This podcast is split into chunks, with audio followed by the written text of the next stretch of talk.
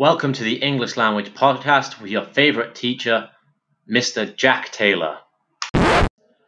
Today I'm going to be talking to you about a project that we will be doing for the next couple of weeks in our English as a Second Language class for grades 11 and 12.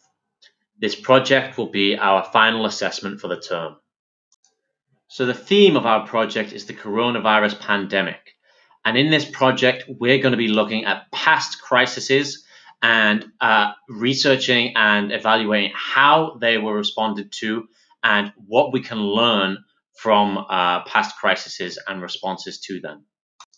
This project will culminate in you giving a presentation in front of the local government, advising them on what you have learned and how you think they can take action.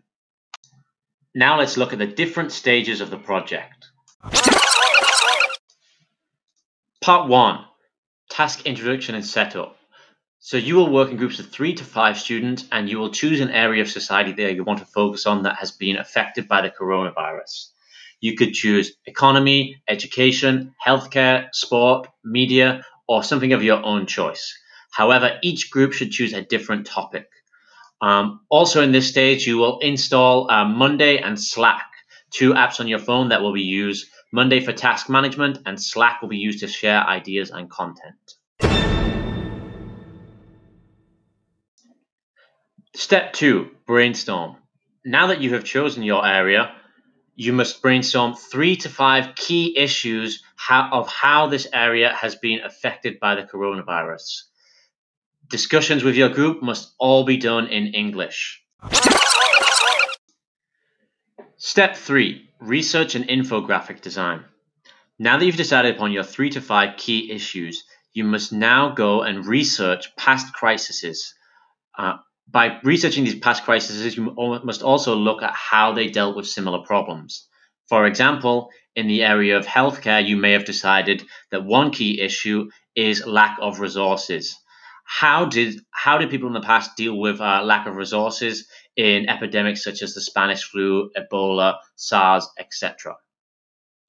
Once you have found out how these issues were dealt with, you will create an infographic, which must be completed in English. After receiving feedback from your teacher about your infographic and information that you have collected, you will prepare a group presentation of between 5 and 10 minutes. In this presentation, every member of the group must present, and you will be assessed on your English language skills. This is the major assessment of the project. In this presentation, you must present the key findings within your topic area, present their findings from the research, evaluate the approaches used in past crises, and present possible solutions to the key issues based on your research. After the presentation, you will answer questions from your classmates and teacher. Step 5, feedback and revisions. By now you will have received lots of feedback from the teacher, from your own self-evaluations, and from your course mates from the questions they asked after your first presentation. You must now use this feedback to edit and improve your group presentations. Step 6, final presentations. Once you have made your revisions, you will now do a final presentation. This will be in front of a member of the local government who is responsible for the local coronavirus response. Due to the nature of the pandemic, this may need to be done online.